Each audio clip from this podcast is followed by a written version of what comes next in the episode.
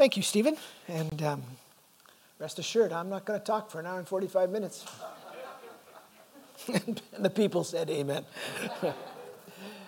Turn to the book of the Apostles, uh, chapter 11. And in our study this morning, um, this paragraph draws us just one more step closer to the end of the first section of the book, which is chapters 1 to 12. Um, but there are changes that are happening. So you'll remember last week that we saw that a seismic change took place in chapter 10 and the first part of 11. A change that everybody should have known was coming because it was rooted in the covenant, going all the way back to Genesis chapter 12. But as we saw last week, a big change took place because God shows no favoritism. Now, there's another change that's going to take place in our passage today. It's not as seismic, but it's important because the center of gravity of the early church is now going to move from Jerusalem to Antioch. And that change is going to elicit both controversy, but ultimately spiritual vindication. This morning, I want to look at each of the four, what I'm going to call vignettes in the passage. And that looking at the four, that will create a context to do both a personal as well as a corporate application. So, so that's where we're going to go. But let's read the vignettes beginning in chapter 11 at verse 9, 19. Now, the, the conjunction here is really important. Now. And so the now links us to the previous verse where the dissidents challenged Peter on what had happened in Caesarea, but now they were able to say, then God has given even to the Gentiles the repentance that leads to life. And so now we get a description of what that actually means. Those who were scattered because of the persecution that took place over Stephen traveled to, okay, the text says Phoenicia, that's Lebanon, Cyprus, and Antioch. Now, Luke's not going to deal either with Lebanon or with the Cyprus in this passage. He is going to deal with Antioch. And they spoke to no one except the Jews. But among them were some people of Cyprus and Cyrene who, on, on coming to Antioch, spoke to the Hellenists, also proclaiming the Lord. And the first vignette ends in verse 21. The hand of the Lord was with them, and a great number became believers and turned to the Lord. Second vignette, verse 22. News of this came to the ears of the church in Jerusalem, and they sent Barnabas to Antioch. And when he came and saw the grace of God, he rejoiced and exhorted them all to remain faithful to the Lord and steadfast. For he was a good man, full of the Holy Spirit and full of faith. And great many people were brought to the Lord. Now, how do you manage growth? Okay, third vignette. Then, verse 25. Barnabas came, went to Tarsus and looked for Saul. And when he had found him, he brought him to Antioch. So it was, it was that for an entire year that they were in the church and taught a great many people. And it was in Antioch that the disciples were first called Christians. Okay, fourth vignette. At that time, prophets came down from Jerusalem to Antioch. One of them, named Agabus, stood up and predicted by the Spirit that there would be a severe famine during the reign of Claudius. The disciples determined that, they, uh, according to their ability, and each would send relief to the believers living in Judea. And they did, sending it to the elders by Barnabas and Paul. So we got four short vignettes, but remember, that's going to lead to both personal application, but also a corporate um, application.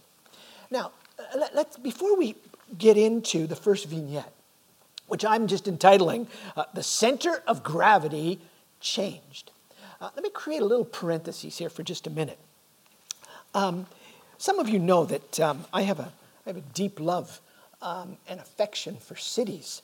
And so, whenever I'm studying texts of Scripture, I'm, I'm fascinated by what was going on, uh, particularly in the New Testament um, and in urban centers of the Roman Empire. And uh, back in the late 90s, I was on a sabbatical from my, my work at Christian Direction, and I did a postdoctoral year um, uh, with some people that had a real expertise in the Gospel of Matthew. And, and that really uh, stimulated me. Um, many of my students now complain. Uh, they'll say, um, Don't you realize that there's 25 other books in the New Testament? Why are you always teaching Matthew? I said, I fully recognize the canon of Scripture. It's just I haven't finished with Matthew yet. So when I finish with Matthew, I'll, I'll move on. But it didn't take long in studying the Gospel of Matthew to recognize that after the ascension of Jesus, Matthew gravitated north out of Palestine and settled in the city of Antioch. And he probably became, if not one of the pastors in the house churches in Antioch, he probably even became the elder of the churches in Antioch. And so I was really intrigued as to this city. Now, uh, in this sidebar, um, I was I was down in, in New Jersey with Sandy on vacation, and I was reading an article in the New York Times about a special exposition that was going to take place in all places in the Worcestershire Fine Arts Museum in Worcestershire, Massachusetts, on what? On the roots of the city of Antioch. And I said, San, when we go back to Montreal, we're going to go through Worcester. Now, it was a fascinating discovery. I actually went back a couple of times.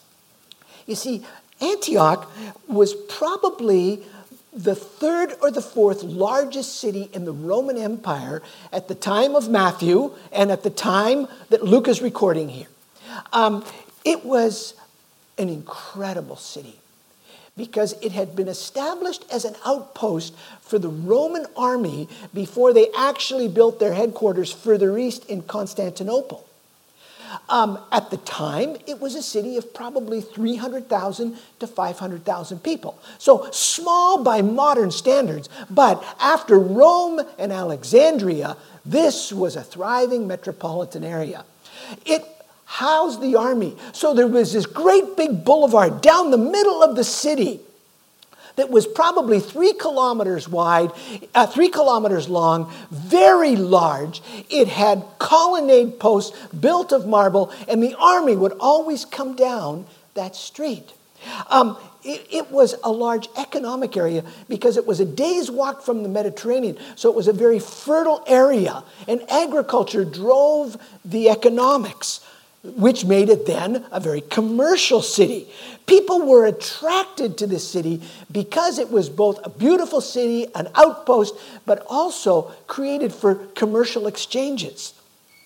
It was then, as I said, a political place, but it became the birth to a cultural center. And it's here that many of the great rhetorical schools in Latin had their roots and blossomed.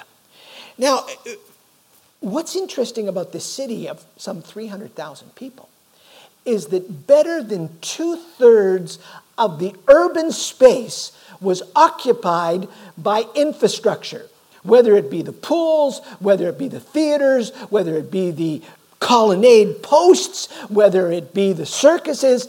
So that means you had to put 300,000 people into a very densely populated center. It also means that when you do the comparisons, so we know today that, for example, Calcutta in India is the most densely populated city in the world. Antioch fat, uh, easily depassed even Calcutta in its density. So, so think about what that means. If you throw your garbage into the river that went through the city, you were polluting the water. If you burned it, you were polluting the air.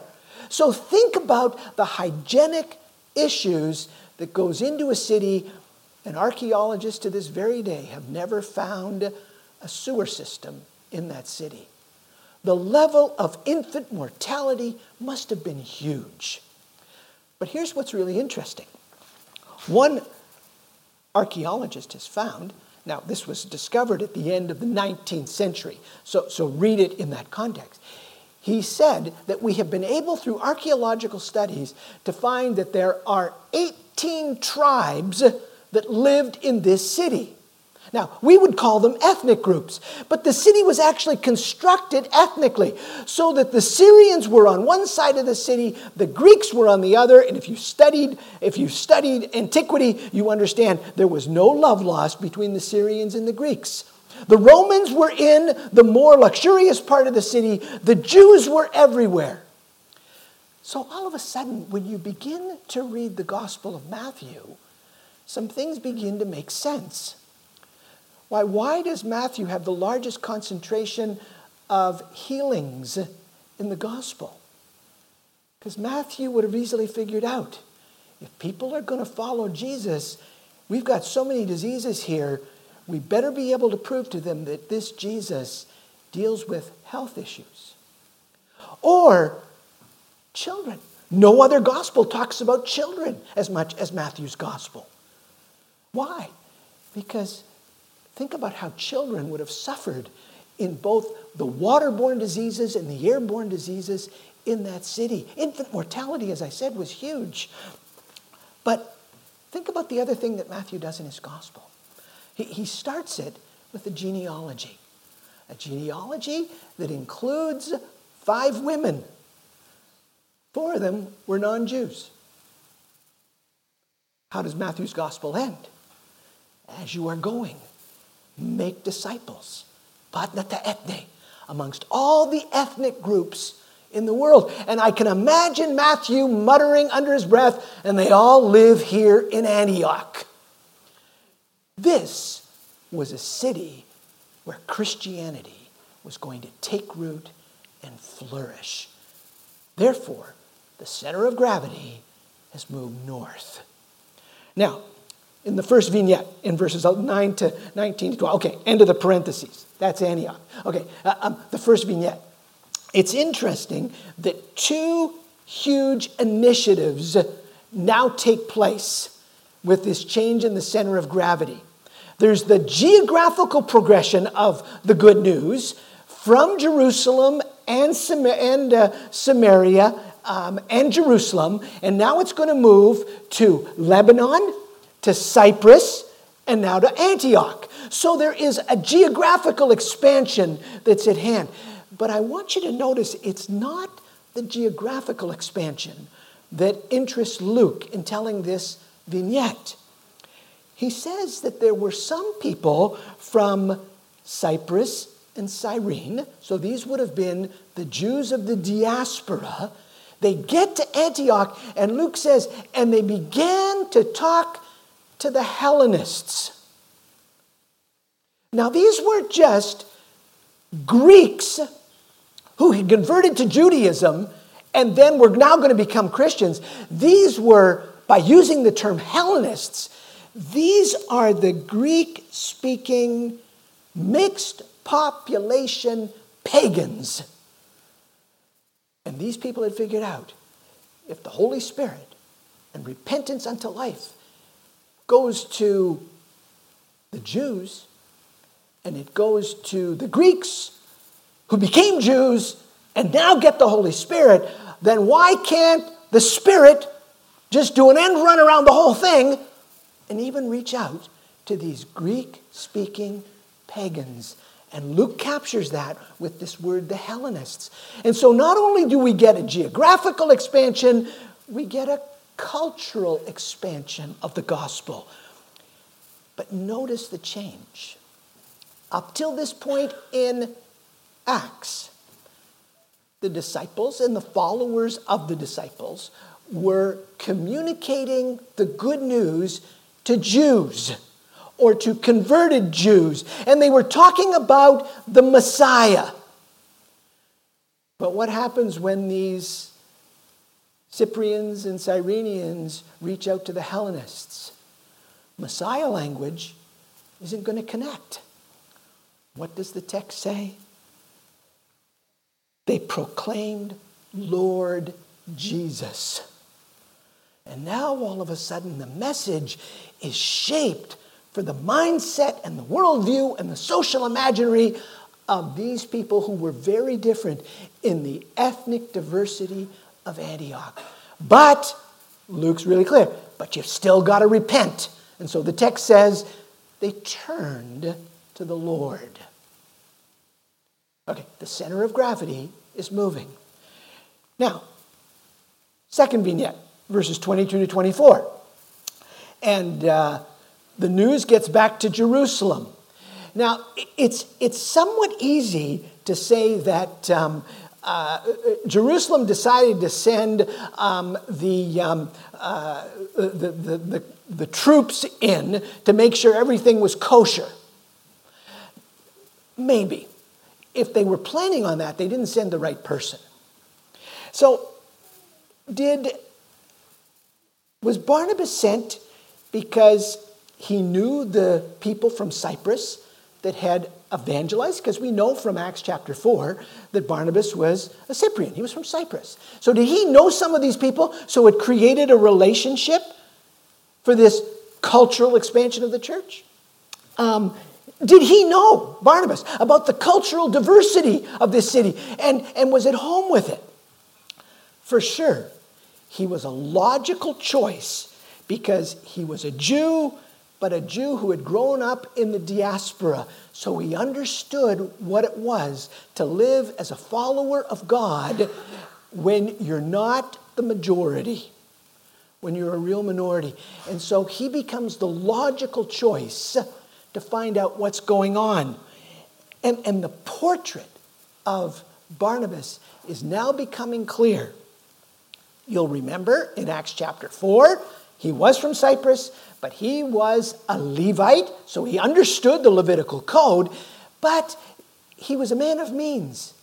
And remember in chapter 4, he took his means and he laid the benefits at the feet of the apostles to be used for kingdom work. Um, in chapter 9, he's the one that gets Saul, takes him actually to the elders in Jerusalem to plead his case. This is a good guy. But when he saw what was happening, it was Barnabas who took him down to the coast, probably to Joppa, put him on a boat, and said goodbye. It's not safe for you to be hanging out in these parts. And so now Barnabas becomes the one who saw the grace of God, the one who encouraged people. But why not? That was his name. He was the son of encouragement. Um, he was a good man, the text says. He was full of the Holy Spirit, he was full of trust in God, and he was an evangelist. And he enters into this cultural expansion of the church, and the text says a great many people were brought to the Lord. And, and this is a favorite expression of Luke now. This is now the fourth time where he talks about, and many people were brought to the Lord or were added to the Lord. Luke wants us to understand geographical expansion, cultural expansion, and numerical expansion. And so, was Luke's presence, uh, was, was Barnabas' presence in Antioch controversial? Maybe.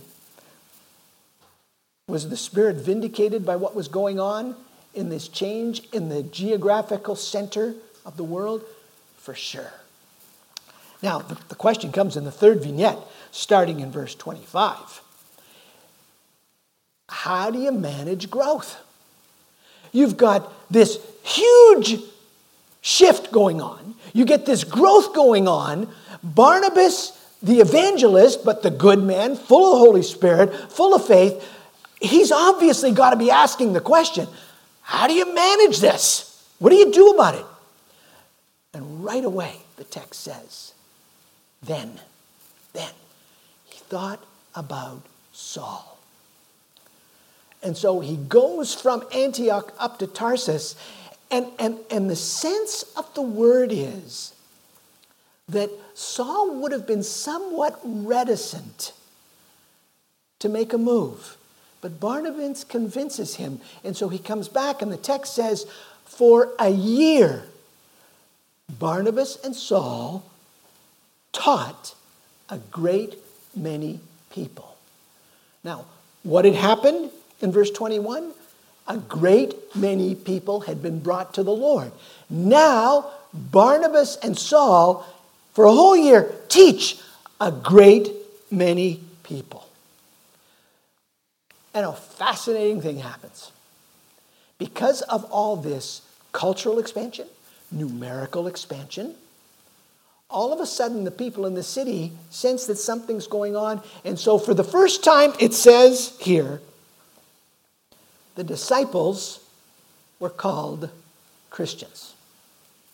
Now, the, word here is really a Latin term. This was what the, the Romans, through the Latin language, loved to do. They loved to pick a group of people, stick a label on them, and then they said, now we understand them.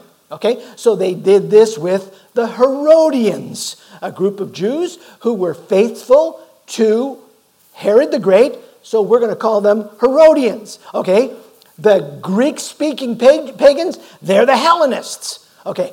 These disciples, Luke had already referred to them as people of the way, believers, saints, but for the first time, the Romans stick a label on them and they call them Christians. Now, this is, this is not in the text, so this is, this is free. Um, it's going to take 50 years for this label to stick it would appear that the early Christians didn't like the label. Now, think about that for a minute. Uh, I mean, the, the worst thing that you can accuse somebody in the New Democratic Party of Canada, uh, you're nothing but a socialist. You know, the, you know, you notice they fly, fly from that like a pest. Okay, so if you say to somebody in the Liberal Party of Quebec, "Oh, you're a separatist," you know, they fly from it. People don't like other people giving them a label. And we have to wait until the writings of Ignatius, Ignace of Antioch, to begin to use this description of the Christians. And eventually, the label stuck. Why? Because what did it mean? It meant that you were a follower of Jesus. And then all of a sudden, in the second century, the church began to use this all the time. But isn't it interesting that the label came from the others? Didn't stick at first, but eventually it became the label that now describes better than 35% of the world's population. And it all starts here in Antioch. Okay, first vignette. The geographical center of the church moves north. Second vignette, the, the cultural and numeric expansion is vindicated. And it's vindicated through a good man, Barnabas. Okay. Third, Barnabas needs help. So he goes get Saul. And together, over the course of the year, they help to teach and to manage the growth of the church. Now, here's where the growth of the church in this third vignette will take us. When you get to the fourth century of the early church, the pastor, the elder, the bishop in Antioch was John Chrysostom. And he talks in his writings of better than 400,000 people in Antioch being Christians. Don't despise small beginnings, as Zechariah likes to tell us in his small little book in the Old Testament. Okay, the fourth vignette. Now, the fourth vignette is, is quite interesting. It's almost like it's an add on into the story. And now, the reader is invited to understand the place of prophecy in the church. And, and, and the text says, at that time. So, with this geographical, cultural, and numeric expansion, prophets, probably from Jerusalem, certainly from Palestine, begin to come to the city. Now, prophecy became so big in those early communities that Paul actually devotes a chapter to it in 1 Corinthians 15 to talk about how to use this gift of the Spirit properly. The mistake we make is that we often think that prophecy is predictive, it looks to the future. But less than 2% of the prophecies in the whole Bible talk about the future. So it's just as easy to say that the gift of prophecy might just be the gift of preaching, the gift of proclamation in the community. Now, in this case, it's predictive. So it's one of those examples of the 2% that I was talking about. And so, what does Agabus do? He talks about a famine, and we probably have some hyperbole here he says, over all the earth or over all the world. Now, uh, critics like to get in, well, we know there wasn't a, um, a, a, famine over all the earth at the time when Claudius was the emperor of the Roman Empire. Uh, probably uh, Agabus is talking in his prophecy about a famine of great import. Um, and he was dead on. Because when we look at the historical record, when Claudius was the emperor of Rome, there were terrible harvests in Judea. There was sporadic famine that took place in different areas across the Roman Empire, including in Jerusalem. And it's this little prophecy is going to have a huge impact on Paul's ministry. Because you'll remember in Galatians chapter 2, um, when Paul and Barnabas, his name changes now, Paul and Barnabas become, are sent by the church in Jerusalem to work with the Greeks and the Hellenists. The church in Jerusalem said, Don't forget the poor. And Paul writes in Galatians chapter 2, which is exactly what we wanted to do. And so, in 1 Corinthians 16, in 2 Corinthians 8 and 9, and in Romans chapter 15, he solicits money from the churches in uh, Asia Minor and then actually in the great capital. He solicits funds to take care of those that have been affected by the famine. And it all has its roots in the prophetic word, the proclamation, the prompting of the Holy Spirit in Agabus's life and in his mouth. Now, what does the church in Antioch do? And, this is beautiful. Look at the verbs. They determined, according to their ability, each one is going to send relief, and they sent it by Barnabas and Saul to the elders of the church in Jerusalem. And this is exactly what Paul was going to teach subsequently. Uh, go to, go to 2 Corinthians chapter 9 and verse 6. Everybody has to decide, according to their own means, how to give and to give cheerfully. So think about this for a minute. There are a couple pieces of news that really struck me this week. Uh, many of you know that uh, Sandy and I have done many years of teaching and formation in Haiti. Um, in the first eight months of this year, 2,400 people have been killed in the city of Port au Prince. So that means a lot of our sisters and brothers of Jesus have been killed in the chaos and the anarchy that's going on in that city. So, what do I, as a Christian in Montreal, do?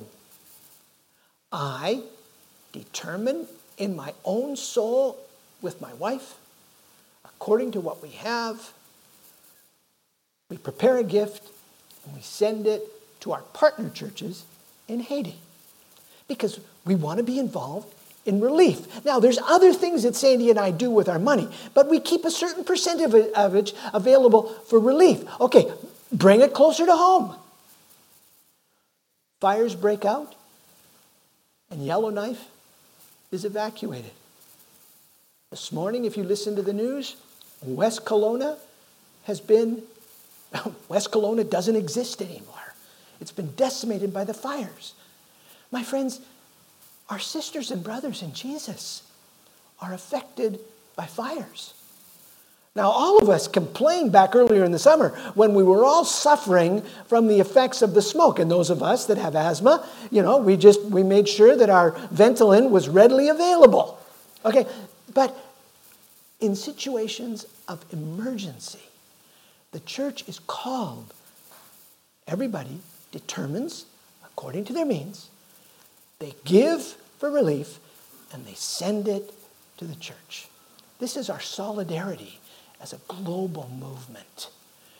And this is all prefaced, it's all located in how Agabus sensitized the church, and the church in Antioch took it seriously to help the followers of Jesus in Jerusalem. And then this becomes a global movement that Paul's a part of. So, is there controversy? Yeah, there sure is. But is the Spirit vindicated? Believe it. And it's right there in short, four, four short vignettes. Okay, so what? Okay, Glenn, you told a nice story. Okay, what's that mean? Okay, I think there's two. Here's two things that really struck me this week. Um, the first one is really corporately. Um, I think that it's worth your time um, this coming week and then particularly once we begin chapter 13, um, to look at the church in Antioch. What was this church doing? Um, so we've got um, this passage, um, we've got chapter 13, particularly the first five verses, when the elders in this multi ethnic church send Saul and Barnabas on the, what is called the first missionary journey. And then when they come back in chapter 14, there's some fascinating descriptors of this church. I, I made a list of 10 of them. But, but here's two that stand out in this passage. So let's just stay in the text. Um, here's a church that takes its context seriously. It would have been really easy for the Jews who converted to Jesus, or for the Greeks who converted to Judaism and then converted to Jesus, to say, Jesus is for us. But they said, no, wait a minute. We live in a culturally diverse city. We've got to take our context seriously. We've got to think about what it means that the Holy Spirit is poured out on everybody that leads to repentance and to life. And that means it's not Jesus just for us. The context obliged a different approach and a different discourse. And so, my friends, how are you taking our context more seriously? This was brought home. Oh, man, I tell you, when the Holy Spirit talks, listen. Um, I, I, was thinking about this as I was preparing this week. I, I, remember back in the mid 80s, probably, uh, let's say uh, 86, 87, um, church that Sandy and I were a part of in, in Saint Laurent, on a Sunday morning, um, four Cambodian women showed up at church. They didn't speak French, but it was obvious they were followers of Jesus. The next week, eight of them showed up. Within a month, there were 20 of them. And by that point, I, because I do a lot of work on urban research, I went to see the demographer in what was then, but is now, the borough of Saint Laurent. And we were friends, and I said to him, I, I told him the story. He said, Oh, yeah, Glenn, I forgot to tell you. With the repatriation of Cambodian refugees from Cambodia and the camps in Thailand to Canada, we have now settled about 1,500 Cambodians just north of your building. And I said, Yeah, I know. And a lot of them are coming to our church. And, and, and I'll tell you what, the, the Spirit is really funny. Soon after Sandy and I were married in 1976, and the Cambodian War broke out, we just felt a touch of the hand of God in our life that we should adopt a Cambodian baby. And so we started all the process, and then the United Nations sh- shut it down uh, because of all the abuses that took place. Um, and so we, we never adopted a child from Cambodia. But we started to pastor a Cambodian church. And then when you know it, God, in his divine um, uh, humor, where, where does he send my daughter and my son in law to minister and to have our two granddaughters? Uh, in Cambodia. See, my friends, context counts. And so God, by his Spirit, does these things. So, so there's something. This is a church that takes context seriously. But here's a church that's open to change. Imagine, maybe they were reticent, but somebody else gave them a label, but it stuck. And they were open to the prophetic word of Agabus. And so, how are we as a church open to change? Far too many of us, we live by the seven last words of the church. We never did it that way before. Okay, my friends, bury that slogan. In other words, if it ain't broke, break it. Okay, because the Spirit's on the move. And that's a thing of the church. So, so, the, the church, so context is critical, but second of all, be open to change, because that's what the Holy Spirit does. So, so that's kind of a corporate application. Okay, in conclusion, a personal application. Two little expressions jump off the page at us. Um, in the first vignette, the hand of God was at work, and people saw it. And then Barnabas shows up in the second vignette, and he saw the grace of God in the lives of these Greek speaking pagans who decided to follow Jesus. Let me ask you a question How do you see the hand of God? How do you see the grace of God? See, my friends, that's about being open to the Spirit. So that when you see the hand of God and you see the grace of God at work, oh, for the Spirit's sake, join it. Don't resist it. Become a part of it. Because that's how both the cultural and the numerical expansion of the church happens. God uses the church to move forward. He doesn't do it all by himself. He wants to include us in his project. So, a corporate application, you know, study the church in Antioch. What's it tell you about being a church?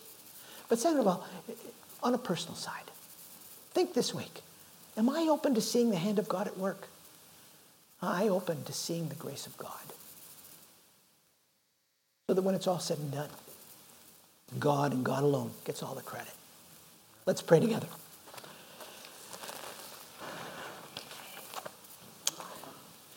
Lord, we, uh, we lift up your name today because a lot of what we're about as a church here in Montreal, you can draw straight lines back to Antioch and Acts chapter 11. And Lord, I would pray that you would prompt in my life and in the lives of my sisters and brothers just a deep commitment to seeing your hand at work and joining it, to identifying the grace of God as it's at work, your grace in the lives of others about it, and we join it. And so, Father, uh, as this week goes along, may the example of the church in Antioch deeply affect us because we want to be people that are known like Barnabas was known good people, um, open to the Holy Spirit, full of faith.